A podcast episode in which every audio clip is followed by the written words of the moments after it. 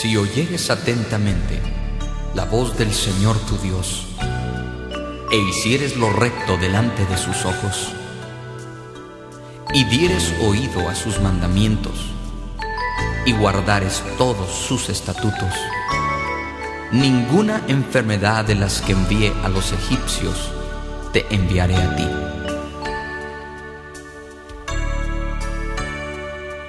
Porque yo soy el Señor, tu sanador. Mas al Señor vuestro Dios serviréis, y Él bendecirá tu pan y tus aguas, y yo quitaré toda enfermedad de en medio de ti.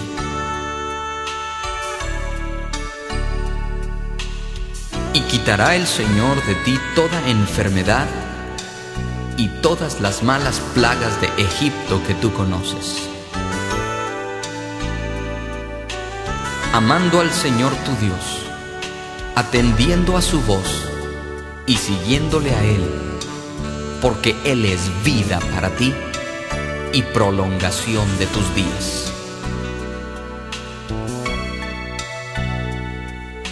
No te sobrevendrá mal, ni plaga tocará tu morada.